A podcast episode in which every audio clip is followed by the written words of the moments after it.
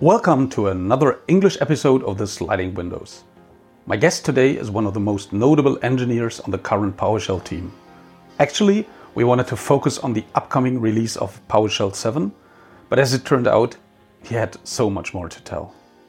Finally, we drove a long and winding road from ancient interfaces and remoting technologies to the plan envisioned for a reinvented PowerShell stumbling upon numerous real life challenges.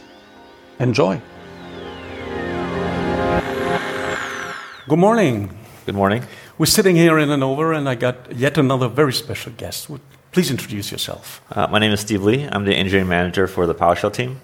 This includes uh, VS Code, editor services, script analyzer, PowerShell Gallery, PowerShell Get, PowerShell Core itself, Windows PowerShell. Uh, I also own the OpenSSH project for Microsoft. OpenSSH, that's a good keyword. I met Carlos Perez here. Greetings, uh, if he hears that. And this is a guy that I know for quite a while, but I didn't met him in flesh and blood. Mm-hmm. And um, things come together if you stick to the to the topics uh, for quite a while. Then all of a sudden, the pieces of the puzzle align, and you're one big piece of that puzzle. I'm really uh, curious to hear a little bit about you. But before we start with that, that seems to be quite a, an important uh, position at Microsoft, sure. and I guess you started somewhere. What's your, if I may ask that, what's your private passion? How did you start in the IT? Uh, that's a good question. So uh, I, I, was born and raised in the United States, in Oregon specifically. Uh, I went to University of Washington um, after high school, and I pretty much stayed in Washington since that time. So I've been there for like a long time. Don't remember exactly how many years now. Um, after graduation, I actually worked at Boeing for one year. I was actually mm-hmm. doing Unix administration. So uh, I was actually not a Windows user until I actually joined Microsoft. Mm-hmm. But my first job at Microsoft was not Windows at all. I was actually doing the uh, a project for Internet Explorer ported to Unix. Mm-hmm. So I was still very much a Unix person at that time. When was that? That would have been probably 98, 99. Oh, it's a long time. Yeah. Um, and then around 2000 is when I joined as a full time employee. And that was when I was on the WMI team um, early on, probably still 99, one of the first projects I was on, in, uh, it wasn't even in Windows yet. It was actually an out of band package for WMI on NT4. Um, later on, we, we were part of uh, Windows. And since that time, I was in Windows organization for many, many years, going through different parts of WMI. Uh, I eventually uh, ended up on a WinRM team, which is a spin off of WMI for remoting. So I was on that WinRM team from the very beginning. We did the WS Shell work that really enabled PowerShell remoting. Um, later on, there one thing that happened at Microsoft. There's reorgs constantly because the industry changes, and we always the company likes to adjust for it. Um, so at one point, PowerShell and WMI team were combined into one team. Um, I don't remember what all the years are now, but I was started as an individual contributor. I became a manager quite early, um, so I really enjoyed both aspects of that. And then maybe if I were to guess, like five years ago, then I was kind of uh, moved on to the PowerShell team. Mm-hmm. Um, and then about three years ago, is when we decided to take uh, PowerShell open source and cross platform. That's when we went from Windows PowerShell 5.1 into PowerShell Core 6. Um, so I was really driving that whole effort from the engineering side. So that was for me a really big change at Microsoft and also very exciting because that's not something we, uh, being open source or cross platform, did classically. So that really kept me uh, excited and really moved forward for me the progression of PowerShell. Yeah, you need some changes to get that energy back, to get yes. some new energy honestly, I didn't expect that you're such a long time employee at Microsoft. Almost 20 years, almost 20 years. Yeah, it's amazing. Um, before that, what's the history as a child or a young adult? Is it like some computer games or what, what the reason however where we all start? Yeah, great question. So uh, it happens that I'm wearing a a t-shirt here, Commodore 64. Yeah. That was my first computer that I shared with my brother um, way back a long time ago. And early on, um, I was very interested in computer games, but also just in, in programming. So, like Basic 2.0 on Commodore 64, which is actually written by Microsoft, was my first programming language. And after I kind of exhausted that, then I started doing assembly on the Commodore 64. And from there, I moved on to the Commodore Amiga. And again, I didn't actually own a PC until much, much later when I was actually working at Microsoft. Um, but that's kind of how, how, things started and got me interested in, in computers. And back then, uh, for the younger audience, you might have heard some of these names in like museums and history books. But back then, it was like the state of the art. It was a pretty amazing time. Yeah, there's a always uh, people are interested in that retro gaming, uh, all the legacy stuff. So I think they know that quite well. That's true. But uh, today you only need a uh, you need a Raspberry Pi for most of the stuff. Uh, there, Yes. are, there are only licensing issues. Yeah, that's the, That's correct. And a Raspberry Pi these days is probably several orders of magnitude more powerful than a Commodore, Commodore 64. Yeah, that's correct. I remember. I remember well. Um, WMI obviously is uh, very important, and a few years uh, Jeffrey Snover told us that um, WMI and WMIC. Do you pronounce it like that? Yes. Yeah. WMIC.exe. Yes. WMIC was kind of starter, where um, he found out that we have to investigate in tools, but we actually can't afford to pay so many developers to keep up with what the Unix guys did at that time for, let's say, almost 30, 40 years. Yep. So there has a, has a decision to be made. How can we get all the, the cool stuff? So one obvious solution was uh, to utilize all the WMI classes Yep. that you later on transferred to CIM. Maybe Yep. you can talk a little bit about that soon. And um, the second thing was to um, pass uh, to pick the elements from the .NET framework and to deliver what we call today commandlet. Yes. So, from my understanding, these both elements are kind of the basics, the origins of how the early idea on PowerShell developed. Correct. Can you tell a little bit about, Sure. for example, WMI? Uh, I'm definitely more. Um, I was more involved with WMI and WMIC than I was with early PowerShell. So I wasn't on the team when PowerShell 1, 2, and maybe even 3 was being developed. But um, WMIC was one of the first projects that I'm aware of that uh, Jeffrey was involved in when he got hired at Microsoft. And uh, basically, WMIC is WMI command line, right? Um, and it has its own interesting syntax. Uh, but the Very base, interesting yeah. So. I got some questions later. yeah, well, I'll be honest. Back, back then, I really hated the syntax, and I still hate that syntax. But um, maybe it was sufficient for what Jeffrey needed. So um, one of the big things about WMI is early on we got a lot of partners uh, within Windows to develop WMI classes. So WMI was extremely powerful. Uh, you didn't have to call directly into COM APIs or native APIs. You could do almost anything with it, just like you could do today with commandlets, right? Uh, but the main challenge here was people. It was hard for people to write uh, new uh, WMI providers because it had to be written in native code, and managed code made it, everything a lot easier for like commandlets, for example.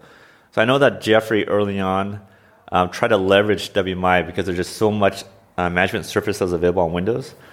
Uh, because now you didn't have to produce what today would be commandlets because you can just call into WMI class, and WMIC provided a common command line interface called basically any WMI class which had methods or WMI instances and whatnot.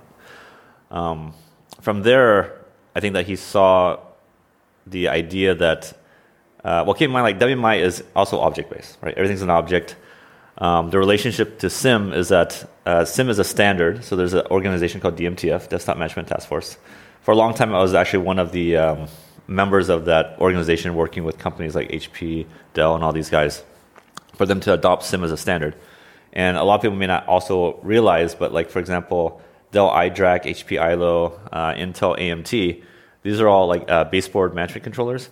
So the idea is that you can actually talk WSMAN and CIM to these things. So even if you have a computer or a server that didn't have an operating system installed, you could actually remotely, using the CIM commandlets, not the WMI commands, but the CIM commandlets, to remotely talk to these systems and do a PXE boot to install Windows, for example, right? So it's very powerful. Um, it was all standards based, so you can interop. Uh, again, WMI was a derivative of CIM. There's some enhancements to it, so it was not completely CIM conformant. Um, but there are a lot of similarities, so you could actually interop. So I think Jeffrey took the idea of CIM and objects and basically thought, hey, why not have a complete shell built around it? And then .NET was coming around around the same time. And it's like, all right, if we leverage that, then we could actually have a very simple ecosystem to build these artifacts and also be able to leverage it. So I think things kind of came along the line at the right time for him to kind of come with all these ideas, and now here we are today. I remember uh, I had a customer in the age of XP, very, very long time ago, and they told me that uh, they have a, uh, um, a special kind of work to do at the weekend. So we will, they will go to a customer and change all computers because back then they had static IP addresses. Yep. And they wanted to go to every single machine with a bunch of people and change that. and I thought you should show him w, WMIC XE Yeah. and show how to uh, change IP addresses, and uh, they fall apart. Yeah. it was it was amazing. Um, I, I think um, the most important criticism uh, as it comes to WMIC is that people don't even get that it exists. Yes. And the second that they know it exists, they don't get how to use it because Yes. the syntax is quite special. Why is it WMIC uh, OS get slash value?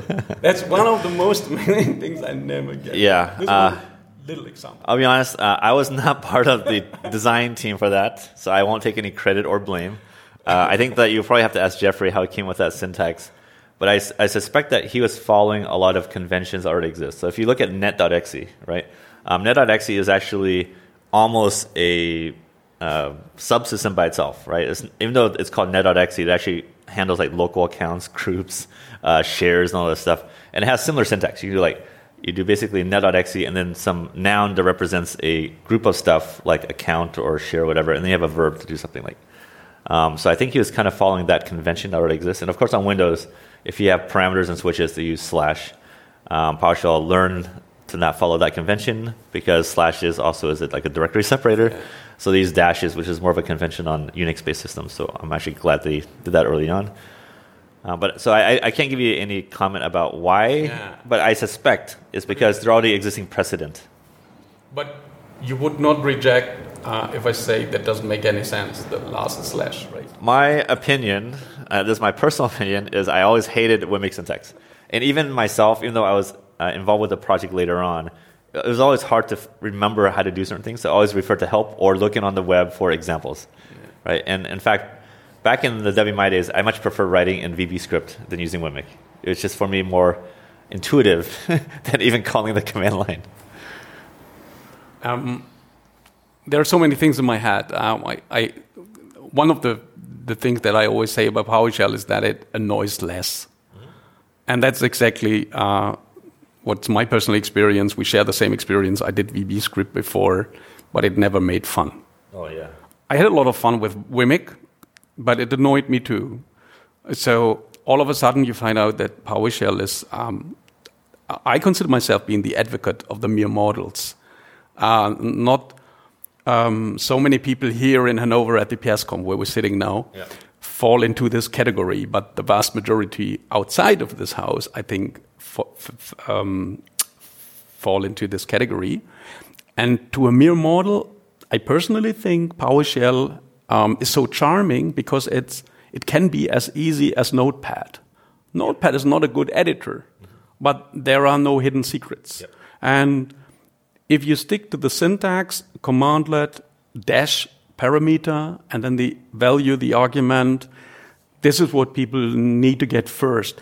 But that wasn't possible back in the days of net use. What is a verb? Yeah. What what series and parameter? What's you never get that Exactly. right? So I think that's one of the big things people need to understand about PowerShell. Like uh, for someone learning it from from scratch, uh, the syntax maybe is a little bit different. But once you understand some of the basic principles, it is fairly consistent across the commandlets, um, and that is what makes it consistent and predictable, right? So it's a little bit easier to use. When we when you later moved in the um, time frame of Windows Server 2008 to 2008 R2 to Mm-hmm. Okay. the CIM commandlets, um, I think you, the team, made a big mistake. Sure. Um, because when you find it, try to find out what, what happened to WMI back in those days, then you find out that you, from my perspective, changed the name to Management Infrastructure Yes. to get rid of the Windows, to explain this is not only Windows, Yes. uh, this is a, not, not a vendor lock-in, Yes. this is a standard. Yes. But absolutely no one on this planet uh, understands MI. Anyone till today says WMI. Sure. And if I introduce the CIM commandlets, I say these are the WMI commandlets. Okay. Um, it's not very user friendly, right? You really have to know the background information. One of the things that I explained in my session here in Hanover was people constantly use get WMI object because course. they're used to. Yeah, I understand. And they don't use get CIM instance. Yep. Would you change that from the perspective now? Would you look for some more fancy names or stick to the WMI term? And second question, Yeah. what's the right term? Is it MI? Is it WMI? Is it CIM? How would you explain? So, so I'm probably a little bit biased because I was involved with that project very early on, and I also was heavily involved in the DMTF, which defines the CIM standard. All right. So again, just uh, I want to make sure everyone who's listening to this understands the difference between WMI and CIM. So CIM is an industry uh, ratified standard uh, in the DMTF, which is a standards organization. It's kind of like IE, uh, IETF, W3C, and all those guys. Um, so there are a bunch of companies that are members, and they voted and said, "Hey, this is a standard that we all agreed to adopt." All right.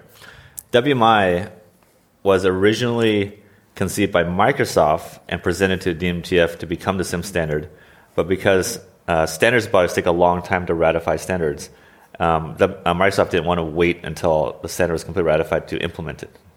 That's why WMI is not exactly completely conformant with the CIM standard because CIM, the, the standards by DMTF did not accept all of the things that Microsoft wanted in, in uh, what is now WMI. So the way to think about it is CIM is the standard.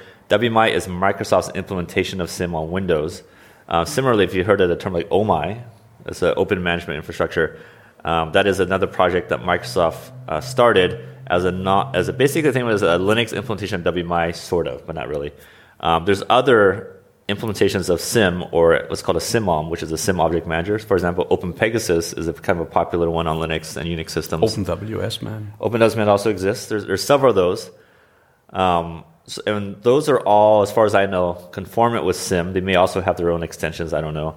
Um, but that's kind of like the difference between WMI and CIM. Now, as far as the commandlets, I, I still kind of wonder whether or not we had made the right decision at the time. But the idea was that it was kind of starting to be a transition for Microsoft, which is we to be more open and standards based than Microsoft proprietary, right?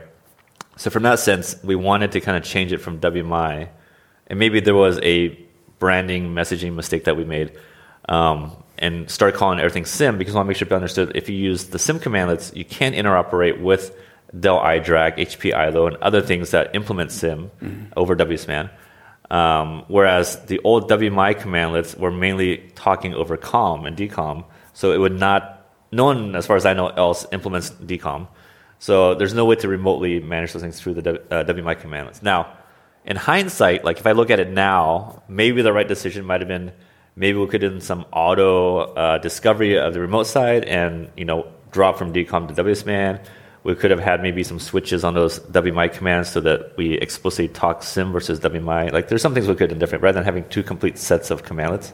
I would agree. There was some confusion in the user base, like when do I use CIM commands, when do you use WMI commands, um, and things like that. And I would agree now. Maybe we didn't do things. Actually, I, I can tell you we didn't do things perfectly because there is that confusion.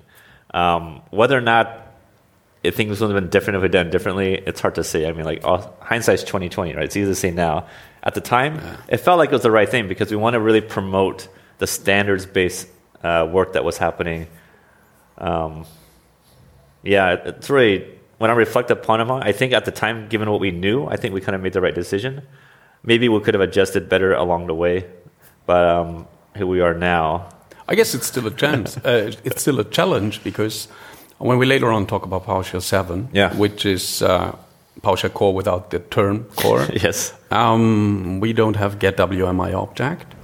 And this could lead to the situation that people not using uh, the, the current version of Windows PowerShell and later on versions because they say, I'm missing my very, very important WMI commandlets because they don't get that there is a replacement, yes. which is there since years. Yes. So it's a little bit dangerous still, right? It is. Like, uh, going specifically about the WMI commandlets, like with uh, PowerShell 7 being on .NET Core 3.0, they actually brought back the system management namespace, which is not to be confused with the system management automation namespace for PowerShell. So system management was the old WMI v1 managed namespace versus the Microsoft Management Infrastructure namespace, which is WMI v2, and the standards conformant one. All right. So I don't. If you want, we can go into more of those details. But the, the short version is, uh, we made a strategic decision to not bring back the WMI commandlets. Uh, technically, it's feasible now to do that if there is a lot of customer demand for it, right? So um, that could happen. Um, you could also today use the Windows compatibility module um, from PowerShell Core to go back using implicit mode in back to Windows PowerShell and use the WMI commands. You could do that today. You don't need any work from that's all could you could do that all that today. There's no additional work needed. Um, I think that we would still prefer to promote the CIM commandlets because there are still other CIM and WSMan implementations that you can Definitely. interop with, uh, and I think that's a better story than the proprietary WMI stuff. That, that definitely, I would um, I would stick to that because um, I embrace the idea single command, single task, and for example, you got rid of the test dash net connection in favor of test dash connection, Yeah. and someone in your team uh, added the port scanner functionality to test connection, Yeah. which was missing before in Windows PowerShell. Yeah. And I stick to these idea to this idea because uh, it doesn't make any sense to have uh, 20 versions to do something Yes. and all suck a little bit different. Yeah. So of course that's right. But still the naming is a challenge because SM is still not very popular, right? Yes. Maybe you should do some stickers. But Well, one, one thing. I'll, let me just uh, before we move off of this topic, like one thing we could do. you can stick for Well, I don't want to. I don't want. I don't want to stick with this topic either. By the way, but like one of the things that um, I've been looking at for PowerShell seven, and we kind of did this experimental feature in, in PowerShell Core six two, which is when a command's not found, we can actually provide suggestions, right? So one of the things that's an experimental feature in PowerShell Core six two is that if you type something, it doesn't exist. There's some Yeah. fuzzy matching to find what it thinks you might have meant to type. So one of the things we could do is maybe special case the WMI commandlets, right? That way we can give you a suggestion. Hey, it looks like you're trying to do this. If you actually, we actually try to model the CIM command so that the same parameters and switches are the same. There's some small differences due to um, standards, but in most cases, if you have a get WMI object, you could actually replace the first part with get CIM instance, and in general, it'll work. There are some special cases where it won't. So there may be some work we could do to make some suggestions to at least help users migrate to the new stuff. But it's a little bit dangerous because uh, you have a good um, a, a good idea on first sight, but then uh, all, of, all of a sudden you recognize you simply die another death. Uh, there are lots of commandlets with aliases Yes. uh, that do confuse people on another level. It's stuff like add Windows feature, install Windows feature, Yes. because first of all they used the wrong verb, Yes. then they added the right word and set an alias to the, and this confuses people definitely. Um, not the diehards here. Yeah, of No- course. No one cares about commandlets here. if you use a commandlet, you are out. Yeah. we talk to the API stuff like that. But uh, I, I guess this is not your only, and maybe not not at all your primary target audience. We will come to that later. Sure. Um, so, quick summary. Um, it's okay to say that WMI is still a valid term. I would say that WMI is definitely much more well known than CIM, for example. And if you ask somebody what WMI is, most people who've used Windows knows what that is, right? Like everyone's touched it. Um, just so just so everyone's clear, like WMI is not being developed. It is even more uh, in, a, in a closed or complete mode than Windows PowerShell 5.1. Like, but we're still making some changes there for security reasons, stuff like that. Um, I don't believe they've touched WMI code for like a long time, and, and it's owned by a different team. Like we've we've transitioned that a long time back. So even if I wanted to It's- make change in WMI, I'd have to go to some other team to have, make that happen. The second that you hear someone say it belongs to another team, it's getting crucial. Well, just to be clear, it's, it's part of the core Windows team. Like, there's a whole bunch of technologies that are just considered foundational in Windows, and WMI is one of those things. WinRM, uh, you can also consider as one of those things. So once it's at a certain mode, it's like, hey, this is complete. Uh, we want to make sure it continues to work going forward for every new version of Windows, but there's no new investments. Yeah, quite interesting. Along with this, uh, with these changes and uh, WMI, and uh, again, it, it amazes me how important that is. Um, you made the decision to talk about the transport protocol. You already mentioned OMI. I Yep. uh, fiddled around with it for a very long time, Yeah. and um, it was a challenge. That's the nice way to say it Sure. and uh, it's, uh, stuff like that um, is people emphasize on this stuff on conferences and you get the idea anybody needs to use that but as a matter of fact it was uh, to me it was almost uh, it never left something like the beta Sure. phase and uh, there is not a huge uh, not a big interest uh, in that uh, stuff because uh, linux people of course there's we might not forget there's this kind of religious border. Yes. So don't touch this. Yep. And uh, people say that you, you solve problems that we don't have. We have SSH. So what's the what's the fuss? And on the other hand, we have to uh, we have to keep in mind that it's not about Linux on full-blown computers. It's about uh, networking devices, Yeah. switch, um, stuff like that. Um, do you think, looking back, that OMI could solve the problem that the industry embraces? OMI, was there a real chance that this would be a success from what you know, now? So I was involved with the OMI project early on um, because at the time we wanted to kind of promote CIM because we already had the full WMI implementation, right? So um, this is where teams like I think System Center was looking at how can they start managing non-Windows devices and stuff like that. Um, and there's some other teams as well. I don't recall the names now, but uh, like for example, I think maybe operations manager will also want to be able to monitor Linux devices. And the way they want to do it is through a standard interface, which is going to be CIM based over WSMAN. So it was a again. You, you heard me say all these things about separate teams. I know I recognize that from outside, it, it's one Microsoft. Internally, we have like 130,000 employees, with a lot of teams. Okay, so the reality is there was a different team that was doing the development of the OMI project, and we were partnered with them. It's somehow it, it's somehow like like tribes. It is right? kind of like tribes, like rivaling sometimes, sometimes Yeah. living in peace. So I, I get the external view, but the internal view is sometimes different. Uh, but in this case, they they did the OMI engine work, and really where you have trouble is convincing non-Microsoft parties to implement providers. It's the same if you think about like PowerShell commandlets, right? Like it took some time before we convinced like I don't know VMware or Google or some other teams to say, hey, implement a, a commandlet because it makes sense for the customers. So it was a similar problem for OMI providers because it means, hey, you guys may have some native tools on Linux already that does what you need. Can you also write this additional code so it interops with us? And I'll be like, why would we do that, right? Because it's kind of like a chicken and egg situation. Like, if you don't have a customer base, they're not going to do it. But if you don't do it, there's no customer base. So ultimately, um, the OMI project didn't succeed what the original vision was, which is to have ubiquitous CIM and WSMAN, right? So that effectively was limited to certain very targeted scenarios. I mean, obviously DSC on Linux leveraged it. Um, with you can also argue there's varying success there. Um, that's just- which is why DSC 2.0 is going in a different direction. But uh, I think we all agreed at some point like oh my, was not succeeding. If we throw more resources on it, it's not going to help it succeed.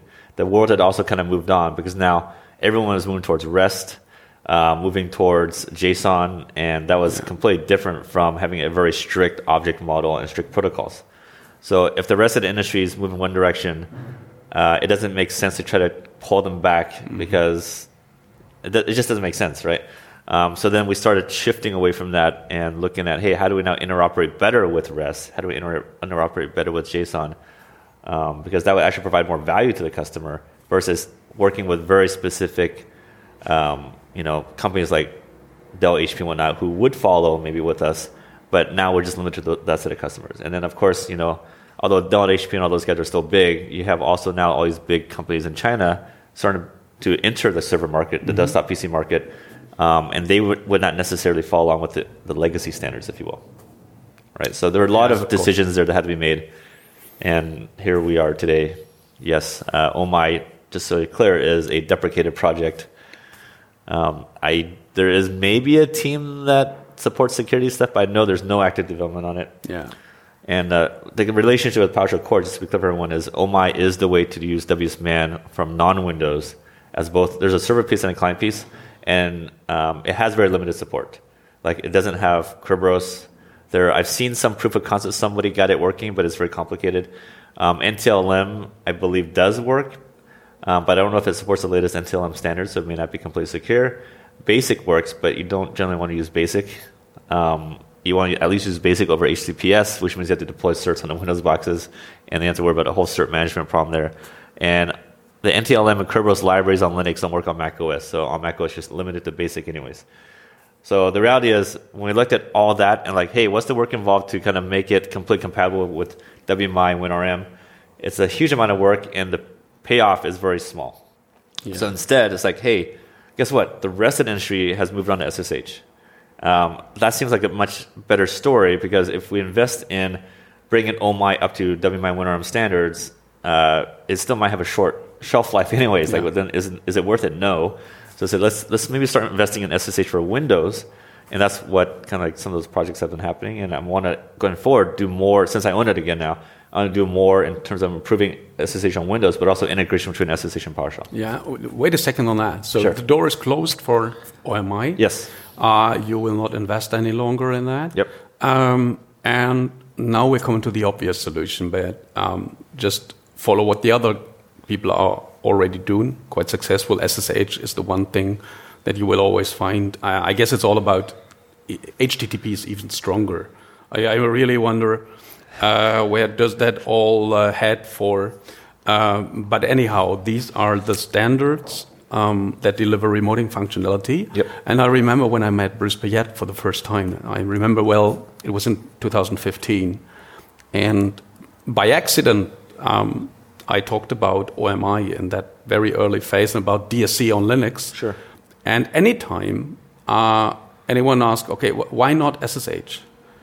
And Bruce always, he actually he didn't really answer. He just threw his hand and said it's too different. So what I understood is that there are uh, huge architectural differences between SSH and WinRM WSMan. And back in those days, uh, SSH does not seem to be a proper solution. So you changed your mind.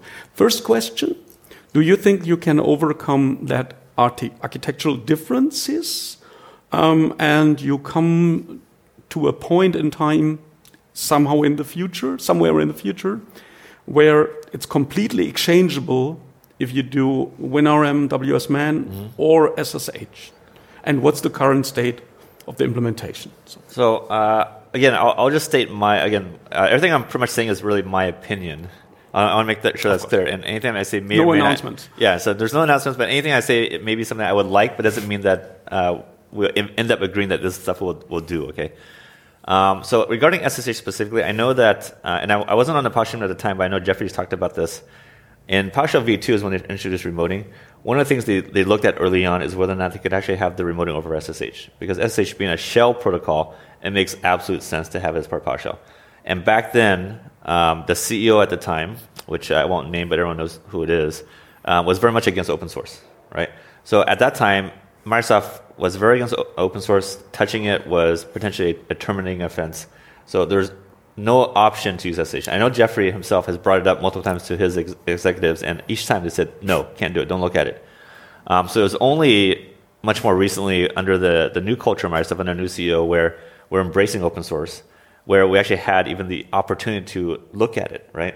Um, so from that perspective, it's very fairly recent where we could even entertain from a business perspective, looking at OpenSSH, uh, embracing it and all that stuff. Now, regarding WSMan and WinRM, I think everyone should understand like SSH is a streaming protocol.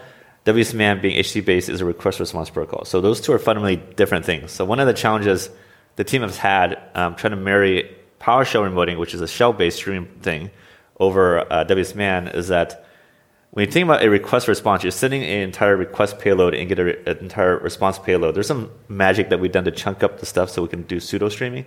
But ultimately, some of you may have seen this. Is like sometimes in WinRM, you'll hit this error message about you're exceeding max envelope size, right? So if you do a huge res- request for a huge, even just in WMI, a huge data set, it might be bigger than what can fit into what's called a uh, SOAP envelope, and then you'll get an error. And the only fix is you increase the maximum size, which means you might buffer more stuff in memory. So fundamentally, a request response protocol is not suited for streaming objects like a pipeline, right? So from that perspective, I think SSH is a more natural protocol for PowerShell. Now, with that said, I think that there's still opportunities in the future to maybe look at other protocols that makes might make sense for um, talking to PowerShell, like maybe gRPC, maybe even like a generalized REST interface if it's if it's useful and what people want, right? So I think we're so certainly I'm not close to say, hey, it's only ever going to be SSH going forward. There may be some other future things. I think WSMan for me is, from my perspective, done. Um, I'm I personally don't want to revisit that. Like I was part of that project when WSMan 1.0 spec was being written, so I'm very familiar with that. Um, but I think that that was the right solution at that point in time. I think that where the industry is today, Um, I'm not aware of many companies using SOAP these days. Everything's kind of like REST and JSON. So we really want to go where the customers are. Like trying to convince customers to go where they don't want to go is hard because they already have all these investments in other tools that talk other things. So we really want to make customers successful, right? That's Jeffrey talks about this a lot. It's like really about the customers, making them successful. Mm-hmm. And to do that, we have to just do what is going to make them successful because they don't have to learn and use a completely different set of tools from what they already have in their system. I think um, people tend to not understand that there are certain um, huge differences between the idea of automation with PowerShell and standard bash or Korn shell or whatsoever sure. automation in Unix. Yeah. Because I always um, try to explain it like this. Um, what most of the Unix guys do, what I myself do, connecting to a Linux server, is uh, you run kind of remote desktop as a command line, yeah. and then you pull some scripts on one machine. And of course, there are possibilities to do it uh, in parallel, but more or less, it's nothing else than different sessions sure. running on remote computers. And from my perspective, the biggest advantage in PowerShell is that fan out idea that you run your scripts locally yep. and you connect, for instance, with implicit remoting yep. or invoke command and you run it in parallel, but the job master, if I may say it like this, uh, maybe your own workstation, maybe some management hub. Yep. And this is it's totally different. And I think uh, this is a chance um, to get to the next level if they think about it. And this makes PowerShell and these ideas interesting for the Unix guys. And if we talk about REST APIs, there is again this idea of objects. Yes. And this is exactly what you need um, so that PowerShell makes a ton of sense. The next step, I think, is the Unix people have to get rid of their um, ini style configuration yes. files and create some machine readable stuff yep. that's more appropriate um, as we see it today in the REST APIs. And there are examples of that. And all of a sudden, automation is so much easier because with a single HTTP request, you get something that feels and behaves like objects from your local machine. So it makes a ton of sense to offer PowerShell to Linux Linux people, and now we we come to the point that it's not a, it's it's not a matter of remoting. It's also embracing the community and say here there are some changes in the company. We have a new CIO. We have some cultural change, yeah. and now we head towards um, open source um, we head towards standards and we want to strengthen the, the interconnect. Yes. How was that um, process at Microsoft? Uh, when did you feel the vibes that things changed? Well, uh, I would say definitely uh, it's under Satya. Like, I think that him as CEO, he really, one of the things he understood is you really need to again make the customer successful, but not by mandating what they need to use, but really seeing what they want and move in that direction, right? So I, I, I can't give him all the credit. Like I think even under Ballmer, he approved, like for example, taking Office to iOS and Android and stuff like that. So that's kind of like an example, right? It's like, hey, you can't if you want to be able to sell more software, you of have to just go where they are, and you can't just always only sell on Windows, right? So similarly on uh, PowerShell, like one of the things we talked about, the team talked about earlier before when open source is, uh, you know, we're, we're, we've, we've been very successful on Windows, but you know, the industry isn't just Windows, and we want to be make everyone successful. So how do we get um, Linux users, for example, or even like Windows admin who have to manage heterogeneous environments that include Linux? How can we make them more successful because they like they love PowerShell, but now they have to go back to Bash on Linux, and that's not a great story, right? So that is, how do we get Linux users to use PowerShell? And one of the early decisions was the only way to do that is we have to open source, right? They're, they're not going to use closed source. Like even if we made PowerShell cross-platform but closed source, the adoption would have been very low on Linux. So there are a couple of decisions that was kind of like tied together. Uh, Mac was an obvious choice because even though we don't expect people to deploy PowerShell on Mac, we do expect them to author it on Mac, and they deploy it on Windows and Linux. So all that was kind of tied together. And eventually we got approval because at that time, Windows PowerShell was considered a Windows technology, and taking that out of Windows was a challenge. Um, but with the culture shift at Microsoft, I think people started seeing changes happening. I mean, .NET team actually was open source before we were in cross-platform, so they kind of paved the way. Um, so once they did it, we were actually able to learn a lot from them in terms of like what works, what doesn't work, um, how to go through like the legal minefield. Um, there was a lot of work that happened internally before we even made our announcement of open source and cross-platform, right? So it's probably, I would guess, about a year of work to make sure, like from a legal standpoint, from a technology standpoint, from code cleanup standpoint, uh, from inventing processes. Like one of the big changes coming out of Windows is that when you're in Windows, there is some tax stripping stuff in Windows, uh, which is why I try to avoid making any changes in Windows PowerShell as much as possible. But there's also a lot of benefits. There's like a whole central team in, in the Windows org that does uh, test execution, right?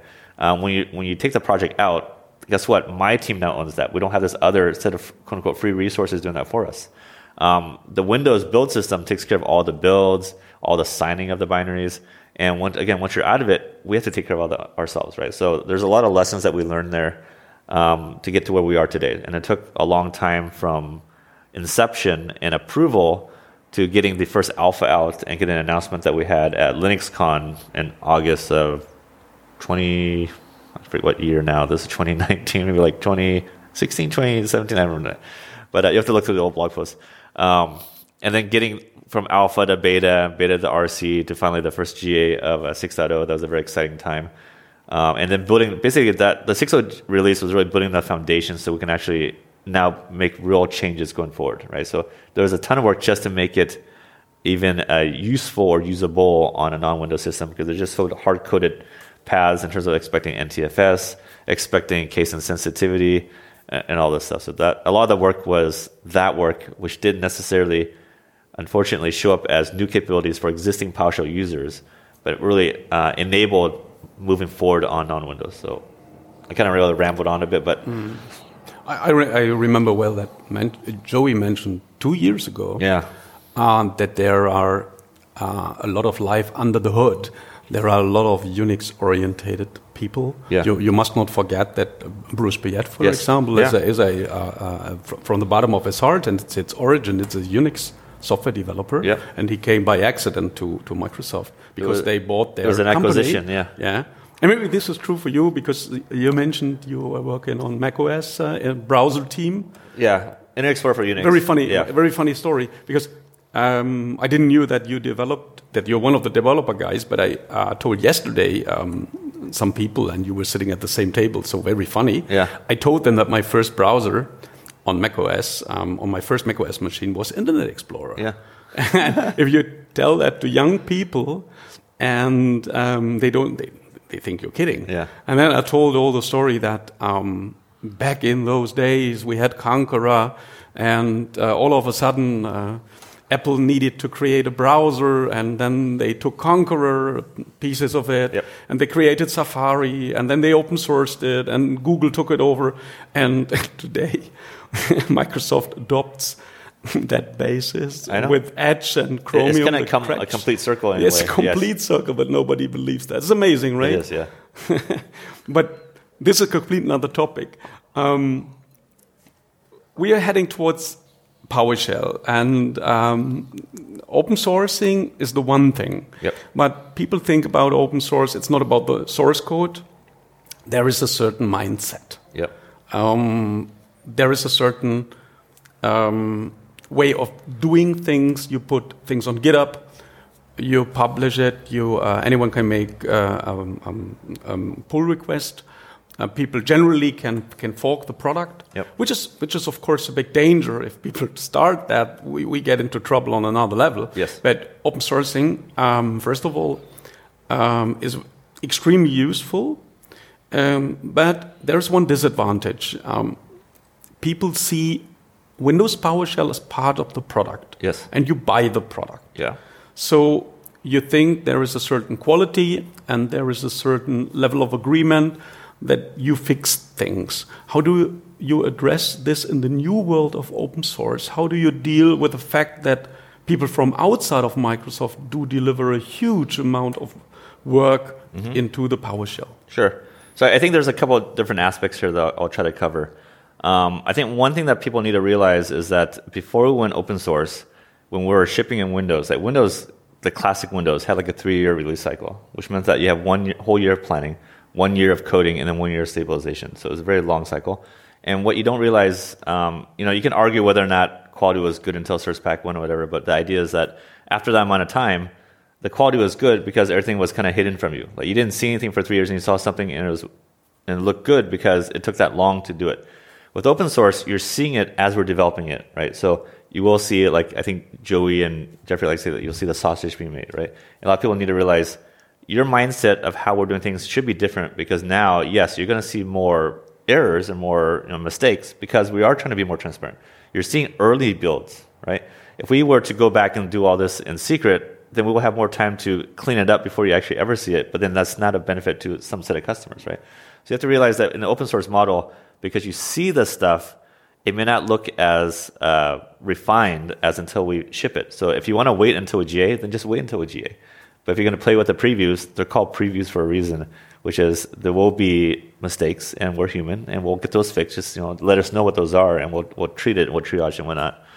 Um, but that's I think that's an important aspect that maybe some people early on didn't get because I was getting a lot of early feedback and say, hey, you're seeing us make it in real time, um, so mistakes will be made, you know, and we're human. We, will make some decisions, and the benefit of doing this model, where we basically release every month now, is like if we make a mistake, like a design decision, you can let us know before we close it in the RC, right? And then we can address it. Um, and some of these decisions that we make, and again, it's not decisions that I make alone, but there's a whole committee. And, and just to be clear, like Kenneth Hansen and Bruce Payette are still part of that committee. They still attend these meetings, even though they're not Microsoft. Um, and Jeffrey attends whenever he wants. I mean, he can do whatever he wants. Um, but we have a bunch of people like Jim Truher is on the committee as well, and he was from PowerShell V1, you know, one of the PMs. He came also with Bruce Payette as part of the, the acquisition of their company. Um, and we make these decisions together, and the best data that we have at the time, and hypothesis of what we think is the right thing to do. And yeah, we don't always get it right, right? But hopefully, 95% of the time we're right. so that's kind of the best we can hope for. If you ask Jeffrey why did you open source PowerShell, his answer may be he answered at once um, as I asked him, um, some people refuse to use software when it's not open source, so we open source it. Yeah. It's, it's amazing. It's as simple as that. Uh, I remember that Mark Russinovich once uh, said, hmm, maybe we open source Windows one day. Yeah, he did say I that. always got the feeling maybe we should ask for that. But I know that's a little bit more complicated yeah. because there's so much stuff in it that's copyright protected and yes. copyrights from third yeah, there's licensed code from other companies and stuff yeah, like that. Yeah, that's the main the main. Um, but I think there's also one other aspect people because I also see similarly people ask like, hey, why don't we ask the Active Directory team to open source the AD module? That's a very common one that gets asked. It's like, first off, uh, open source does give a lot of benefits. Like we, we actually get like I think with PowerShell being open source, you see a lot of great contributions from some of the people here at this conference and other MVPs, and they're doing some amazing work that would never necessarily be a priority for Microsoft right? So one of the opportunities for open source is that people can't fix things that they want to get fixed or add features um, that the team would never treat as a priority. Uh, so that's amazing, right? They can do that. Now, at the same time, open source means there's work on work is created, right?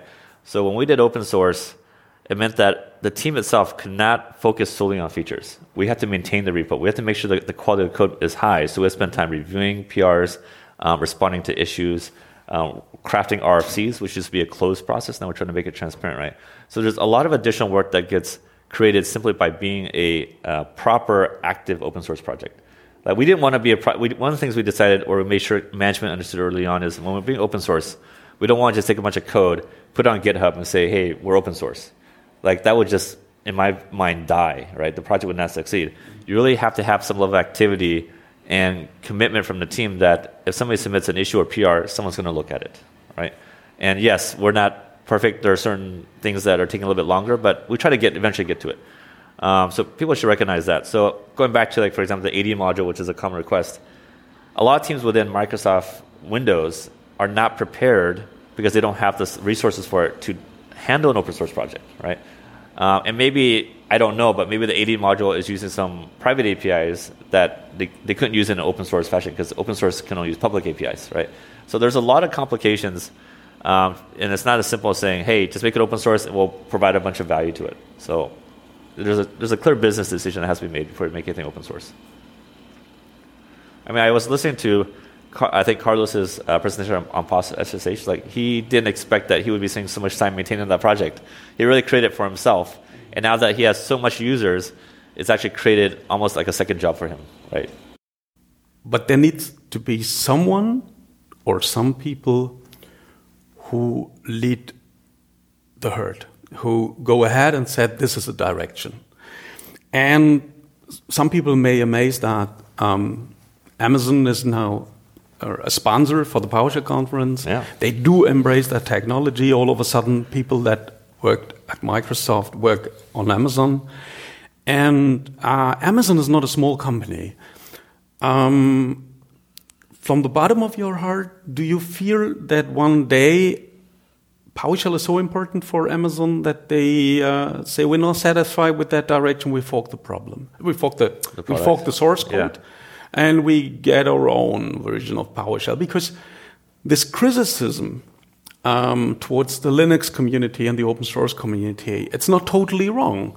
Anyone who loves Linux, anyone who uses Linux knows there are a lot of annoyances because there's so many packet managers. There's so much stuff. Every single config file is different. And you might embrace that because they are so open-minded. But if you want to get the job done, this is not a good opportunity. So having multiple instances, Yep. multiple forks of PowerShell uh, is nothing, nothing that I personally am looking for. Do you agree? How do you deal with that? So I think it's like I think early on when we decided open source, that was always a potential risk, right? And, and with an open source license that we're using at MIT, anyone today could. I mean, there's the difference between a GitHub fork, but actually a proper fork that you rename and have. Uh, I won't pick on AWS, but it could be my PowerShell, or they probably couldn't use the PowerShell as a trademark, but it would call it something else, The my A shell, shell. right? something like that. Uh, so certainly that's possible, and I would agree with you that in general, um, it probably isn't good for the ecosystem if you start splitting the community, right? Um, I mean, like to pick on Amazon a little bit. I mean, they, they did fork Android, for example, right? Um, and you could say whether or not there's varying success there. Um, but let's say hypothetically, because I don't know, I'm not. They may or may not. Like, let's say they do fork PowerShell, right? Um, because maybe they want to do certain things that we're not addressing within the time that they need. Let's say, and, and it couldn't be, and it's something that they couldn't do as maybe an extension. They just had to fork it. Um, then one possibility, like if this should ever happen, I hope it doesn't happen, is that we could also just follow um, kind of like what .NET is doing with the .NET standard, right? So Mono was this complete other implementation of the CLR, even though Microsoft ended up buying it. Um, but you could certainly have a committee or a foundation created so that we can actually define what does it mean to be PowerShell compatible, right? So at least even if you have multiple forks, they are all compatible at a foundational level. Yeah, they'll have their own little small differences, and that may or may not become a problem for the user. But at least you have some standard that you can adhere to, right? So I think there are ways to solve that if it comes to that. Now, what I'm hoping is that it never comes to that, so that we all contribute to one PowerShell, so everyone gets the benefit, right? And someday you have a, a ANSI-based PowerShell, yeah, ECMA PowerShell. common base, yeah, ECMA, yeah. something like that. I, again, I'm I'm hoping that doesn't come to that. but again, I think there are ways these things could be solved. I mean, like even within the Linux community, there's a ton of distros, and there's always like uh, there's a ton of big distros and there's a ton of uh, long tail, of really small distros for custom stuff, right? And in general, I don't necessarily see that as a horrible thing. I mean, like it's good to give people options, but it's bad to give them so many options they don't know what to do with it. So I think there's a balance in there somewhere. Um, I'm not as worried about it today, to be honest, that there's someone's going to fork it. Um, maybe in the future that could happen, but I'll worry about it when that happens, I guess. But I think there are ways to resolve this. Yeah. The, the funny thing that the funny thing is that we um, talking here for almost one hour, and um, before we started, I thought the main topic would be PowerShell seven. Um, but I think it's super interesting to see the roadmap, um, but seen from now uh, um, and see how it evolved. And I think what it clearly shows is um, there is a certain necessity. You solve problems, and one step after another, you head towards a totally different direction. But people get a little bit confused because they don't see the process of that all. Sure. So from a from a uh, from the mere models perspective again, Yeah. from the regular guys outside, I think they took at least the first 10 years to see PowerShell as a valid alternate approach to administer their Windows operating system because you know that funny, funny stuff. Windows, click, click, click. What's wrong about the name? Um, and I think having Windows PowerShell for 10 years in the market really started for, for, for me to lift up because the regular guys start to use it. Um, not in any case voluntarily because they simply need to because there is nothing like a GUI. Yes. Yep. And all of a sudden they recognize, yeah, Windows PowerShell, uh, yeah, it's still there, but it's it's somehow it's like command.exe or it's like VB script, it's still in there. Yeah. But everyone's talking about their new stuff. If we look back in history, five months ahead, I guess we will agree that PowerShell 6 was a layer in between necessary but this is not, that doesn't solve any problems. Now you try delivering a PowerShell 7, mm-hmm. you try to solve problems. You try, um, the basic, I guess the basic idea is to have this new kind of PowerShell, open sourced, based on .NET Core, to align with the functionality of Windows PowerShell. Yes. I guess this is the main feature, right? Can you tell seven, yeah. Can you a little bit tell about was was your view on PowerShell 7? Why, what makes it so different? Let me uh, let me start with PowerShell 6 first because I want to make sure people understand the progression. So uh, PowerShell 6 0, the, the, the primary focus on that was really two scenarios. One is really uh, setting uh, making PowerShell successful on non-Windows. Like so, we, we did a lot of investments to make sure it worked well on Linux. So we didn't want something that just worked. We wanted to make sure it worked well and pretty natural, right? Um, the other thing is really investing on, uh, and luckily we had community members at the time like Mark Kraus do a lot of work, is like the web commands in JSON, which is we wanted to really target cloud scenarios. One of the decisions that we made early on is we were not trying to replace like Perl, Python, and native tools on Linux for systems management. Like that's a losing battle, right? Um, a lot of people already have tools and scripts that use to manage Linux. Like to try and convince them to convert all that stuff to PowerShell is a losing battle. Like, why would they do that? I wouldn't do that. Like, if you have something working, just use it, right? So we really try to target new scenarios, mm-hmm. and and by doing that, if we can get ourselves in the door, then we can show them, hey, here's the value of having object versus text, and now maybe the community can pick up some of the work to have commandlets or maybe more Linux focus, right? So that's kind of like 6.0. Um, in 6.1, we we figured out, hey, um, we're not quite ready to go back into Windows yet because .NET Core stuff is not ready. But there's some work we can do to really make it more compatible with um, Windows modules that were not compatible. So we did, we spent a lot of time in the Windows code base uh, fixing some of the modules there, and we, I think um, the slides that Joey showed, we got up to maybe 60% compatibility. Um, so again, this requires the latest version of Windows because there were actually changes in the Windows code base itself. Um, but in that time, things were working much better. So yes, not everything worked, but then we also produced a Windows compatibility module that would leverage implicit remoting. So if you have to call into some Windows PowerShell module that didn't work, you know doesn't work in PowerShell Core, you can still do that. Now, just so everyone knows, you can always within PowerShell Core just call out to PowerShell.exe and call into a commandlet, and via the magic of uh, CLI XML, you can still pipeline all that stuff, right? So you can still do all that. You don't even need Windows compatibility module. That was more of a convenience to make it more natural. Um, and then in 6.2 is more of a um, up, update servicing release because a lot of my team was, uh, well, two people on my team were focused on the Azure Functions work. So we wanted to light up PowerShell in the cloud. Um, and that's in public preview now. Uh, and then another portion of my team was really focused on our own debt.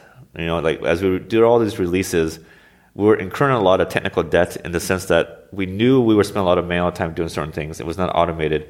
And there are certain reasons for it. Like in one case, um, Azure DevOps was very uh, immature at the time. It was very new, so they weren't ready for a lot of stuff that we needed. Um, they've become much more mature now that we could actually leverage them much more. So we've been working on what we what I've been referring to as release automation. So we've been doing a lot of work um, leveraging Azure DevOps, uh, fixing some of our tests because it ran fine, let's say, in Avid Travis CI, but then failed in Azure DevOps environment. So we've put a lot of effort in that, and we were able to so in the old days, before we did this work, it took about five calendar days with about three engineers spending half their time to get a release out. So it's very expensive. And keep in mind that when we do a release, it's not a single release. We have to do like a servicing release for like 6.1, mm-hmm. and now we have to do a servicing release for 6.2, and then we do previews for 7. So there's multiple concurrent releases going. So if you just multiply it out, there's a lot of testing and execution happening. So now we've automated a lot of this. So now it takes approximately like three calendar days with two engineers spend about 25% of our time. There's still some manual stuff, like the change log is still manual. Um, signing is by design manual, um, and things like that, but we've, we've, reduced it quite a bit. And in the future, I'm hoping that we'll have some presentations at some future conferences and blog posts and whatnot, so we can share the work that we did and share how we use PowerShell with Azure DevOps to automate a lot of the stuff that we do. Um, I'm trying to remember now what the original question was. Uh, oh, PowerShell 7. Okay. Yes. So now, now that we've done all that, the focus now is coming back all the way around back to Windows, right? So the idea has been, hey, I, I, we feel that we've been pretty successful. We've actually, in my view, exceeded expectations on the Linux adoption of PowerShell Core 6. Because um, I think original estimates were much less than what we are now. Like we're probably, I think we're near or over 12 million startups of PowerShell Core 6, and just Linux itself, I think is probably 10 million or more. It's, it's a significant portion of it. Uh, so the question is, all right, how now, how, now how do we grow the Windows adoption of it? And we've always known the only way to get Windows users to use it, and for enterprises, in many cases, is a policy they can only use inbox tools, right? They can't install it. Even if we made it really easy to install, some portion of customer cannot do it because policy uh, restricts it, even though it's signed by Microsoft, right? Um, so we've been figuring out, all right, so what's the path to getting PowerShell um, Core, um, dropping the core name now, PowerShell 7 into Windows, and there's still a lot of um, challenges there, to be honest. Um, again, part of it is because we're so married to .NET Core. Um, one of the challenges is really support. So .NET Core, even in LTS, a long-term uh, supported release, only has three plus three support. So at most six years. Windows LTS, or sometimes called LTSB uh, for long-term servicing branch, is uh, five plus five. So you get 10 years, and that's excluding any potential extended support. So obviously, six is less than 10. So that means that if we were to suddenly ship PowerShell 7, we will get six years of support from .NET Core team, and after that, my team would be on would be responsible for managing the .NET Core code base for any security updates and stuff like that. And that's really not possible. I mean, that's just too much work for the team. There's not familiar with that code base. Um, so we've been having discussions with the .NET team. Uh, we still need to figure out what that how to converge those two support life cycles that are different and I'm really hoping .NET 5, which was mm-hmm. announced, is a way to do that. So what that means then, if everyone's following along, is it's not likely that PowerShell 7.0 will be inbox, mainly because of support. If we don't have the support, we can't ship it inbox. We have to sh- support. We can only support stuff. We can only inbox stuff that we can support. Okay. Uh, if I may ask yeah. uh, for some numbers, uh, how many people um, are in the PowerShell team? Oh yeah, you can certainly ask. So uh, with the recent mini reorg announcement I put on Twitter, I should have, I believe, 12 people now. Um, the prior to that, I had eight people working on my team, uh, focused across PowerShell Core, Windows PowerShell, Script Analyzer, Editor Services, and some other smaller projects. Um, we've kind of transitioned the Azure Functions work yeah. from our team back to the Azure Functions team. Yeah. So um, those two resources are, are, free again to focus on the PowerShell project. Uh, but because of the, even though I'm gaining four additional bodies, uh, we also take on additional, my team is taking on res- yeah. additional responsibilities like OpenSSH and PowerShell Get, PowerShell Gallery, and package management and stuff like that. Manpower, womanpower is limited. yes. People outside don't get that. Um, maybe if you know that, um, how many people are on the Windows team if something like that exists? Because this is so huge. Yeah, I have I guess no idea. Split up in it is the Windows org itself is huge. Uh, keep in mind that there are a lot of small teams within Windows. Like if you think about Windows, it's not like a single organization. It's like the team that handles the file system, team that handles the kernel, team that handles the mm-hmm, shell, exactly. the browser, blah blah. Like every little application or mini application Windows is a separate team, right? And of course, uh, Windows itself has always been a huge project. And one thing people also don't realize that Windows Server is a distinct product from Windows Client or Windows Desktop, mm-hmm. and that Windows Server is not really a single team under one VP, for example. It's actually a, virtual team with a bunch of different uh, teams working together, right? So like IIS mm-hmm. team, RDP team, um, those are actually different teams that all combine together to deliver server. People have to know that you're a very small team yeah. in a huge ocean. Um, and of course, that's a totally different perspective because you we see yeah. one Microsoft. I know Microsoft is, itself is huge. That's it. Yeah, um, yeah. This is a shame because I think from the customer's perspective, um, shipping PowerShell with Windows is crucial. I agree. Yeah, I, I get it that this is a problem, but doing it not is also a big problem. I agree. So Uh, so here's I'll just share with some again. These are thoughts and not necessarily a plan Pri- private record. opinions. All right. Um, so there are things things that we may be able to do in a PowerShell seven timeframe to help bridge that gap. All right. So for example, some ideas I've had, and I, again I don't know whether we'll actually implement it, would be for example. Well, one thing I do want to do is actually ship PowerShell 6.2 and eventually PowerShell 7 in the Microsoft Store. Like we, we already have the technology built. We just have to kind of go through the uh, approval process to ship it. Um, but today we actually build an we can build an MSIX package, so you can actually put it on Microsoft Store. That doesn't solve uh, everyone's problems. For example, the server doesn't support the store, so you can't install it that way. Legacy systems, I think, also probably don't support the store, so you can't install it that way. But it will help certain customers because now you can get the latest version um, through the same way that you get any application, right? So that will actually solve some segment of the customers. Um, another these, these are rumors that you can't get any application at the well, store. some some set applications Potentially. Um, the other thing I want to look into is really shipping a bootstrapper in Windows, right? So the idea there is, even though PowerShell Core or PowerShell 7 wouldn't be in Windows, if you the first time you type PWSH, it would install PowerShell 7, right? And then we'd have to figure out where does that live. It wouldn't be in the store. Maybe we would put it in the gallery, for example, right? In a special case, that one. So there's options there because for people who use uh, WSL, that was how they first did it, right? You would type WSL or Bash, and they'll say, "Hey, you don't have it. We're going to install it," and then you would just start it. So that might be an option. That's how they do in Python today as well. So I have so many questions in my mind now that I have to fire them very quickly to Sure. not forget it. Um, one thing is, we should mention that crucial to the admin is stuff like the remote server administration tools. Yes. And you mentioned um, the R module, I name it like that, the Windows compatibility module. Yeah. You are the owner of that. Yes. That's also very funny because um, we got the opinion that our module is no longer important because what our module, Windows compa- compatibility Yeah. module, basically does is already built in in the latest uh, in the latest PowerShell versions. Uh, it was built in before PowerShell 7, Yes. and this is simply that you can start uh, modules that are not especially made for PowerShell core. Yes. So, for example, if you take uh, PowerShell 6.2, Yep. you can run without any hassle get AD, Yes. get AD user. So you don't need this compatibility module anymore. But you told me that you do not utilize the compatibility module. Uh, can you tell a little bit, without going into too many details, Sure. how you're doing that? How do you create that compatibility uh, without um, basic changes from the team that own something like RSAT? Uh, okay, just so I'm, I'm trying to understand the question. So you're talking about uh, not needing Windows compatibility module to have compatibility. How is that done? Okay. Without um, without having a bunch of software engineers on the Windows Server team, which I Yep. think they be, it belongs to them. Yes. So the the way we approach this is uh, we are the team that I have. Again, is not a huge team here.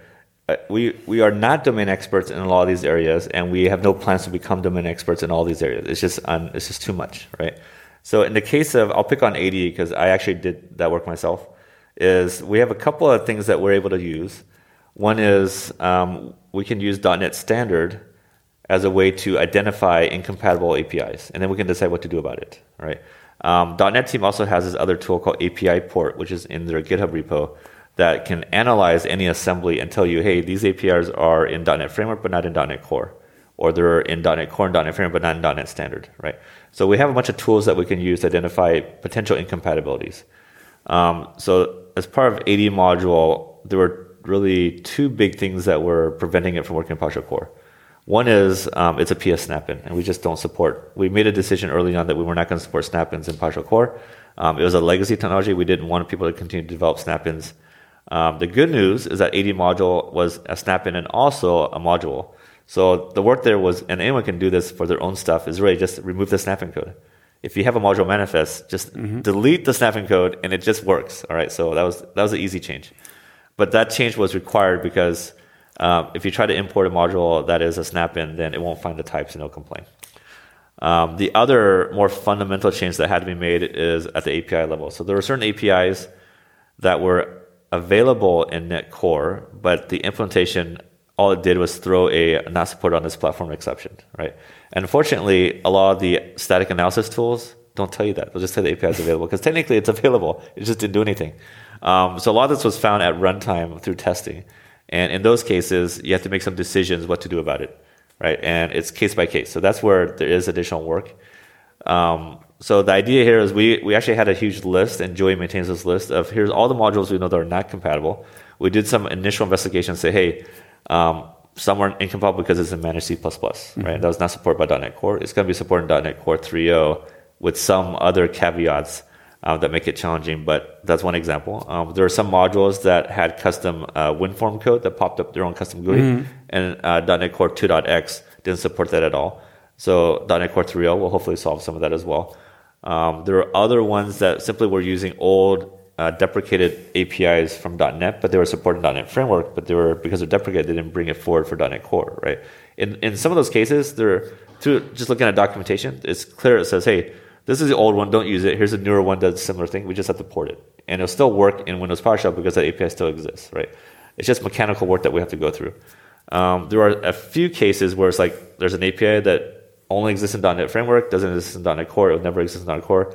Then we have to say, hey, do we p-invoke in some native API mm-hmm. or something like that? So, uh, and yeah, it's a long tail of kind of uh, you know looking for a needle in a haystack kind of thing. But I guess what is it's useful to mention that these changes are not changes in PowerShell alone, because Correct. if you install uh, PowerShell 6.2 or PowerShell 7 on an older, in double quotes, um, yes. on an older Windows machine, uh, it will not deliver the same experience. So Correct. you need a very current version of Windows 10. Uh, yes. It starts in 1807, right?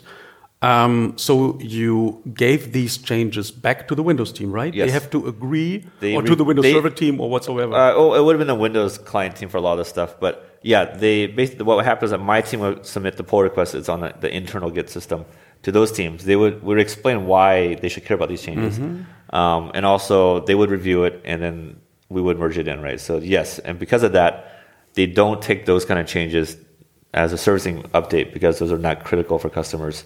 Mm-hmm. Um, so you need to have the latest version of Windows to use this. But that kind of goes back to the Windows compatibility, aka R module module, mm-hmm. which is um, if you're on an older system. Again, I want to be clear. Like, you don't need the Windows compatibility module. It's really more syntactical sugar to make it easy. You can do implicit remoting yourself yeah. today, but we, for people who are not uh, quote unquote intermediate or advanced users, it was an easy way for them to mm-hmm. import a R module um, so that we do the implicit remoting behind the scenes for you, right? Yeah. Uh, and the goal is in the future, uh, on the newest Windows systems, you don't need them, uh, the Windows mm-hmm. compatible module at all, because hopefully everything's just quote unquote natively yeah. compatible. Yeah. I hear cheering crowds saying, crying, exchange, exchange, exchange, exchange. Yes. And we should mention that it works. You can run PowerShell 7, yes. you can run PowerShell Core, and you can operate against Active Directory without any hassle. And you can also do this with Exchange yes. and with lots of uh, other stuff. But you need to change your mind. What you need is implicit remoting. Yes. You need that's the best way to do it. You need um, a management hub that can be your own Windows 10 machine, and you fire up um, a new PS session uh, commandlet. Yep. You connect to the remote machine, which might be an Active Directory domain controller. It might be some Windows server that has the RSAT installed. It yes. not, must not need. It's not necessary to, to, to directly connect to the uh, domain controller. You can use it, and you can do the same thing with the super, super, super legacy stuff. Shame on you, Exchange team, uh, that ships the Exchange team. Um, you can simply do implicit remoting, and it works like a charm. But there's one little thing missing. Yeah. Because um, I made a demo here to show Active Directory administration via SSH sure. from a macOS machine okay. to make that perfectly clear. And there is a certain bridge that's missing. You have to bridge the gap. Uh, this is um, implicit remoting via SSH yes. to an Exchange server. Sure. This doesn't work right uh, today, right? Okay. It, any plans to focus on that problem because I think in the context of Azure, yeah. you want your Exchange servers managed yes. from any machine, right? Yes. Uh, well, I think there's a couple of different things here. Like um, there are other folks, not myself, that is um, actively talking with the exchange specifically, and also some of their partner teams like SharePoint Online and all this stuff, um, to make sure that they are compatible. Like, there's also, see how much I want to say here. There's a, well, I'll, I'll say this: uh, the Cloud Shell team specifically is actively talking to all these partner teams because one of the scenarios they want to light up is that from Cloud Shell, you know, you pop up your shell within Azure, you can manage all these other things. We should mention Cloud Shell is Linux based. Yes, right? exactly. That, that's the whole secret thing here is if they're compatible with Cloud Shell, which is Linux based, then it's compatible with everyone else, right? So that's kind of like uh, one way to get those teams on board. Um, so that is, there's some work happening there. I, I, don't know when things will be complete, right? Um, regarding your specific question about, uh, so I think a lot of people may not, I think a lot of beginner users in PowerShell don't understand or don't know about implicit remoting. Like that's a very powerful thing that's unique to PowerShell. Um, there is additional work that we want to do going forward with the SSH and PowerShell integration. So a lot of that stuff works more seamlessly. Like like JEA, for example, is always something that comes up. And yes, JEA is only supporting WinRM. Constrained there, endpoints yeah. at all. And and just so everyone knows, there are changes that were needed to be made in WinRM to support JEA. And so it's it's tightly um, coupled with WinRM today. And we would have to have similar type of capabilities in SSH to enable the constrained endpoint. Um, and that's something that's not part of PowerShell 7 roadmap. I'm hoping that would be something we can do in 7.1. Maybe it'll end up in 7.2, but it, it's in the future at some point. All right. Um, I think that, yes, things are not still perfect with SSH. Um, the SSH remoting aspect is not considered complete, in my opinion. There's, there's a lot of stuff that we know already that is not ideal. Um, so, but work will continue to happen on that. And again, we'll, just like everything else on our backlog, we'll have to prioritize it. And some stuff may show up sooner and some stuff may show up later. Um, I think what helps us though is really uh, in our GitHub repo, we do pay attention to it. Like if you can get you and your buddies to upload something, it will bring more attention to it. That doesn't mean automatically that's guaranteed that we'll fix it within any time frame that you want, but it does guarantee that we will look at it more closely. Mm-hmm. All right. We started with computer games. I, I guess the, the English term for the hardest enemy is that the boss enemy. Yeah. That you get in the final round. Yes. So face the boss enemy. Um, I have to ask you. Sure. Okay, Steve, everything is fine, everything is great. but from a perspective of an old style Windows customer, yeah. Not using Linux a lot. Sure. At least not in, in, in your environment, in your um, in, in, in the daily things that you do in yep. your work. I don't use Mac OS cloud is not a, not a topic today. Why should I use PowerShell 7 if the best thing that you can tell me is that it's more or less up to the level of Windows PowerShell? So, where's the improvement? No, I think that's a great question. If you get rid of the stuff that we find so super interesting, yeah. but if you just focus on uh, on, on on the yeah yeah on the on the normal Windows customer uh, when we when we all started. That. Sure. So let me let me say two things here. One is if you're using Windows PowerShell 5.1 today and you're happy with it, there's there's no reason why you should Stay stop happy. using it, right? We we still support it. Um, it's just everyone should be clear. There's no feature investments in that area. All right, it is considered complete, and one of the features, if you will, is that it, it'll be stable and that there's no code churn. Right now, there, I think there's still value for some set of customers to maybe consider even PowerShell Core 6. Um, even if you're only Windows and you're very comfortable with Windows PowerShell, uh, if you look at it from like a Venn diagram, you know, if you, if you know what that is, it's like an overlapping circles. Um, yes, we know that there is a gap in terms of compatibility with Windows PowerShell modules, but there has been a lot of enhancements in PowerShell Core 6 where it itself is a superset of Windows PowerShell, right? So besides specific commandlet uh, improvements, not just in terms of capability, but also performance. PowerShell itself is actually um, higher performing than Windows PowerShell in many areas. And sometimes it's because of changes in PowerShell itself, uh, PowerShell Core itself, and sometimes because of .NET Core. .NET Core themselves have made a lot of investments for performance. Um, and I can't think, like, there's some tests, I can't remember what the numbers are right now, but I did some tests against Windows PowerShell 5.1 and PowerShell Core 6. I forget which specific version, probably might have been 6.0 uh, with a very simple like uh, base64 encoding script that I wrote. It's on my gist if you want to look it up. But basically, I had an implementation of base64. I didn't call it the .NET API. It was all written in PowerShell script just to do some you know pure PowerShell stuff uh, and compare the performance. And it was clearly faster in PowerShell Core. So if you have any kind of like uh, high CPU intensive type of scripts, you might find that it'll simply perform better in PowerShell Core, right? So there is some benefit there. And again, again just a reminder that PowerShell Core happily runs side by side Windows PowerShell. It's not like you're replacing Windows PowerShell, PowerShell Core. You can use both of them. We, we made a lot of intentional decisions where the two of them work side by side, hopefully beautifully. Um, and if you want to use, if you have old scripts and you know that you want to have them reliably run on Windows PowerShell, guess what? Run it under PowerShell.exe. If you have a bunch of new scripts you want to leverage some new capabilities or not in Windows PowerShell, run it under PWSH. I guess the real boss enemy is RDP. RDP is a boss enemy for I think for everyone. I think Definitely. that a lot of people need to realize a couple of things. One is RDP means you manage one machine at a time, and you're not going to scale. Um, the second thing is th- there's security implications of opening a port that gives you full access to the interactive console. Um, it's not a good habit. I understand why people do it, uh, but hopefully over time, um, as we have more capabilities in Windows, people can rely less on it, and maybe minimally they just need an, an SSH session to that machine because all the GUI stuff that they need is available in the command line. I'd like to round this up. We can talk about this, I guess, for hours. It wouldn't be boring to me, but somehow I get we lose track. Uh, we we uh, we are in danger to lose track. So I'd like to round that up. Um, SSH is not yet complete. Um, very very important stuff is JEA constrained yes. endpoint. Yep, yep. Um, I guess there is a, a, roadmap without a guarantee for the customer. Um, could you summarize um, maybe also private opinions, not announcements. Sure.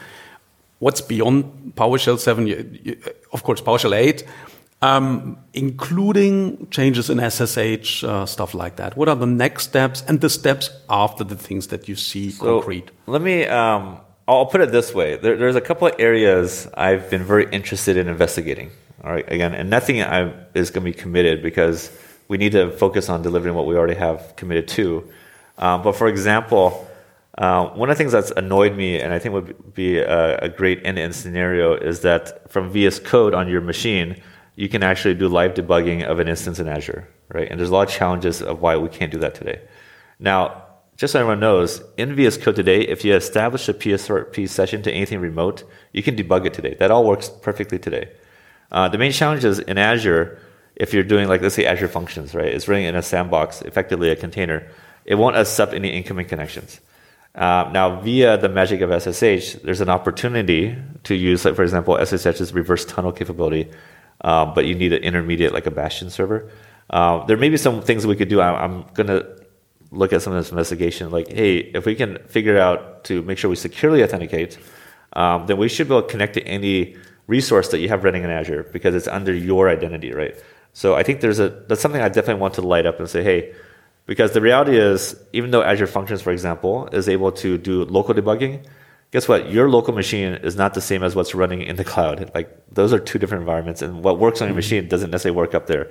So in some cases, you really can only figure out why it's not working if you actually can get a debugging connection to that container, right? So I do want to light up that scenario. So that's one example. Um, another thing that I'm very passionate about is for people who are not scripters or automators, I still want them to have a very powerful interactive shell experience. Mm-hmm. Like, I just want them to say, hey, I use PowerShell. It's okay to say I just use PowerShell just as a shell because I love it, right? So some things I want to look at is how do we make it work better with native commands? I think that some people think, hey, how do we get ports of all these native commands as PowerShell commands? And my answer is, for example, robocopy. That's a common request. Like, can I get a copy item that does robocopy say why don't just use robocopy? It exists. Like, exactly. Does, is it worth the investment of engineering time to reinvent something that already works? There's nothing better than robocopy. Yeah, exactly. So why? But the question is, why don't we make robocopy or other tools like that just work better in PowerShell, right? So I know that there are some small edge cases where some command line parameters don't work well because they conflict with PowerShell syntax, and those are really hard problems to solve. But I think that there's some investments we could do to make it so that hey, even if you're using native commands, you actually have a better experience than tab if you do it with tab, command. Tab completion for standard that, exe file, yeah. that would be awesome. Exactly. In fact, I'll, I'll just throw out that Jason Shirk project tab expansion plus plus already has a bunch of completers for native commands. So, and I believe that's already published in the gallery. So, um, if you just install that module, you actually will get tab completers for a bunch of native commands today, and this will work with Windows PowerShell as well. Uh, but that might be something I might want to see about investing in so that we have complete coverage mm-hmm. on Windows and Linux and Mac, right? So that'd be something that's very powerful. Another area that I'm uh, for the shell that I'm very interested in, and I've I've kind of talked about in the past, but we haven't really made a lot of progress, is console GUI. Like I, my my feeling is the console is popular again. It's a fashionable thing again. You know, with the Windows terminal uh, and things like that. Is like, hey, um, Out Grid View is a very popular commandlet, and yes, I want to enable that as part of PowerShell 7, but Out Grid View and WPF is only on Windows. Like, how do we have a, a cross-platform one? And how does that work if you're in Cloud Shell? How does it work if you're in uh, VS Code with the Xterm.js? How does it work if you have a remote SSH session, right? So they're all text-based. Um, so at some point, I want to visit the idea of having more, if you're familiar with like ncurses, is like a Unix thing, uh, having that style, or if you're mm-hmm. familiar with like Midnight Commander or some of those old DOS tools, right? Um, lighting up some of those scenarios. Yeah, exactly. So lighting up some of those uh, examples in PowerShell, I think, could be very powerful, especially because we're object based. There's a lot of interesting things we could do in terms of rendering mm-hmm. and whatnot. So I think there's a lot of opportunity there to, Sounds great. to make it more useful and powerful outside of just automators, right? Now, of course, for automation, there's much stuff we'll do there as well. GUI is based on the command line. Yeah. That's also a quote from Jeffrey uh, from 2007, 2008. Is it? I'm not aware of that. What went wrong? What you know what wrong? I mean? Where are the GUIs based on the command line beyond no, no, well, Active Directory Administrator? Well, there, there's uh, okay. There's two different things here. Like I think that one of the things that Jeffrey wanted, uh, and I think some teams did, but not most teams did not, is really have GUIs later on top of PowerShell. Right. Yeah. So the idea exactly. there is like um, whether it's RSAT or something like that, is like, hey, a GUI is actually really useful for maybe more intermediate or beginner users, and but it's only for the most part, it doesn't scale well for a large set of machines. Create right? a prototype, a single user, and then take that as a template. Exactly. So the idea is like it'd be nice if all these GUIs were layered on top of PowerShell, so you could have a button like you you configure what you need to do. You can click show, show script, and it'll show you here's what you would do in PowerShell if you want to fan out to thousands of machines, right? Um, at some point, I would still like to visit that. Um, I know that, for example, uh, Server Manager is now the Windows Administrative Center, and, and it's HTML based, um, and they're still using WMI and PowerShell underneath. That's how they actually do their management. Um, so there may be, I can tell you, I'm talking to that team on certain things to see whether or not they can leverage PowerShell Core, for example, right? So there may be some opportunities there. Um, I'm not saying anything may happen from it, but mm-hmm. they're at mm-hmm. least open for the conversation. Um, so yeah, I think there's some things there, but you know, one, going back to one of the challenges we have is like the compatibility stuff, right? Like I, I don't think that success for us for my team is to get the 100% compatibility. I think if we can hit 90% compatibility so that the customers are there, those remaining 10% teams have to go. They'll, they'll have to acknowledge that they have to go where the customers are, and mm-hmm. hopefully that is sufficient momentum that they can do the work that they should be doing anyways, right? So similarly on the GUI side if we can get all the important GUIs on board, then all the long tail of smaller stuff will have to come on board because they see the value of it, right? It's one of the reasons we did, like, for example, the PowerShell IoT module early on. I knew that from a business perspective, it wasn't a key area for us. But I figured, like, if we invest in that, you know, running PowerShell Raspberry Pi um, and being able to control those devices using PowerShell script, that the community can pick it up and show what you can do, and hopefully that mm-hmm. builds into something that maybe we could say this, there's a business value we can do more investment in, right? So you might see some more of those little side projects once in a while, just to kind of get a sense of is it, will it turn into something or not? Like I, I love, it's a, I love, of, it's a bunch of work. Yeah, but I love doing these experiments, right? I think when the, the new open source yeah. model with RFCs, we can do more experiments. Where in the past we had to like have waterfall and commit to something and yeah. deliver it. Mm-hmm. Did we miss anything, any aspect, any, any, any topic that's important from your point of perspective in the context of PowerShell 7? Um, I guess the only other thing I'll mention, um, because there was, there was some feedback, is telemetry. Um, so we do have this RFC. You know, Sydney is one of the PMs that I work with that published this RFC a while back. And uh, what I want to make sure people understand is telemetry is not a bad word. I think that the initial reaction from anyone is, why you want more telemetry? Don't do it. Um, the reality is we, we need this to understand where we should invest. We need this to convince our upper management that we should invest in these areas, right? Yeah. Um, and so today we have we have only one data point, which is we know the startups of, of PWSH. Like even if you host PowerShell, we have no idea. right? But if you run PWSH because we put it in the console, we know that at least we are growing that level of usage, mm-hmm. uh, which really helps you know excite the team. I think it also helps the community and module authors know, hey, there is this addressable market. I should make my module mm-hmm. compatible, right? So I think it really does help.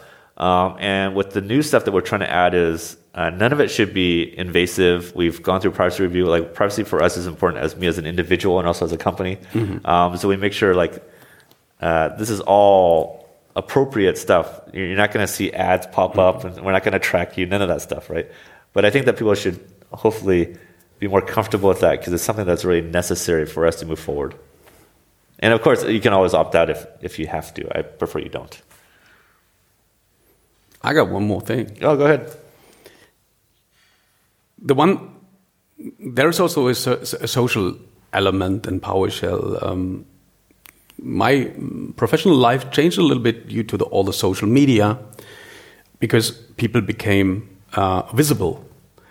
And all of a sudden, you're kind of celebrities. Sure. And all of a sudden, you have a face. Um, to a certain product. Uh, and uh, without a doubt, Jeffrey Snover is, the face of PowerShell. Of course. The icon, the beloved uh, old man. and he's, uh, he, and uh, I guess he, he loves it too, uh, to be um, recognized um, for his achievements and be the poster boy. Yep. But there are more people. Um, I, I'm allowed to mention, for example, Angel Calvo, yes. Kenneth Hansen, um, Bruce Payette. There, there are more. Uh, I don't want to miss. I don't want to count them all. Yeah, yeah.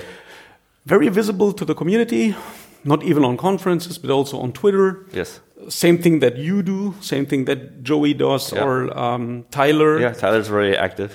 And all of a sudden, people recognize, oh, um, they are, they are moving uh, from one side of Seattle to the other. Yes. To, to, to make a metaphor, they are leaving the company, and they do some changes within the company. Sure. So, for example, Jeffrey Snover is still involved uh, in the community, but he's uh, not officially a, a, program manager or team leader or something like that. Correct. Do you think that people are confused because of that change within the sure. organization of Microsoft? Can you say something to that? Sure. So I, I think there is this perception um, that PowerShell only exists in a small set of key people. And, and I think people should understand like PowerShell is bigger than any individual and any team, right? One of the things um, I think that's really great about PowerShell is the community. Like PowerShell would not exist without the community. So you should also think of it this way: as like um, people will have their own personal reasons for moving to different teams, moving different companies. Um, and one of my jobs as the, like the manager is like if anyone, even if they don't leave, like even if they go on, on vacation or get sick, right? that there is success still because we have like support either through the community or through other people on the team, right? Um, so for me, I think that there has been some overreaction to some of the uh, decisions individuals have made to do different things. Right? Um, speaking of Jeffrey specifically, like a lot of people may not realize this, but he has not been on the PowerShell team proper for some time. He was actually on Azure Stack for a long time before he moved to Office. And keep in mind that as a technical fellow, he's an executive level, he's a VP level person. Uh, if he were to just focus just on PowerShell, I think that would probably be a bad decision on his part, right? But because of his passion, he's still involved regardless of wherever he is. I'm, I'm a, like he's uh, I forget what his actual title is now, but he's doing some AI substrate thing at Office now, um, and I think that's probably like the right level thing for a technical fellow to do. But you know, he's still invested in the community. He shows up where where he can. He makes his time, but I mean, he's a much busier person than I am, right? So I, I think that I personally appreciate whenever he's able to take time um, to participate. You know, and again, he's not a formal member of the PowerShell committee, but you know, he he does call in and participate whenever he can because again, I'm sure at Microsoft he probably has meetings from like nine to five, right? So um, that's that aspect. But again, going back to like the original question, I think first off, uh, in terms of like the social media like I kind of mentioned, like I have a, eight to twelve people depending on wh- where you count the reorg. Um, most of the people are not social media people, right? So you're not going to see most of them probably post, and I don't like I don't require them to post. I don't want them to unless they want to. There's people like Tyler who love it, right? He does the live streaming. He's very active on Twitter, um, so he's very recognizable. Um, and I think that's an individual decision, right? And you'll see other people who are very active on the repo. Uh, you'll see there are other people who are not active publicly on the repo but do a lot of back-end work because that's what they're good at, right? And so for me, I kind of just uh, leverage where their strengths are and let them do what they need to do. And if there's gaps, I got to figure out how to fill in those gaps, right? So I don't expect like don't expect that you'll know everyone on the team. I do hope that you guys appreciate some of the more quieter people on the team that are less maybe recognizable. Um, but yeah, I mean, and just to be fair, like people on my team may come and go themselves, but hopefully I've done a good job so that it's not noticeable by the public. That's all I can say, I guess. Steve, thank you for taking the time.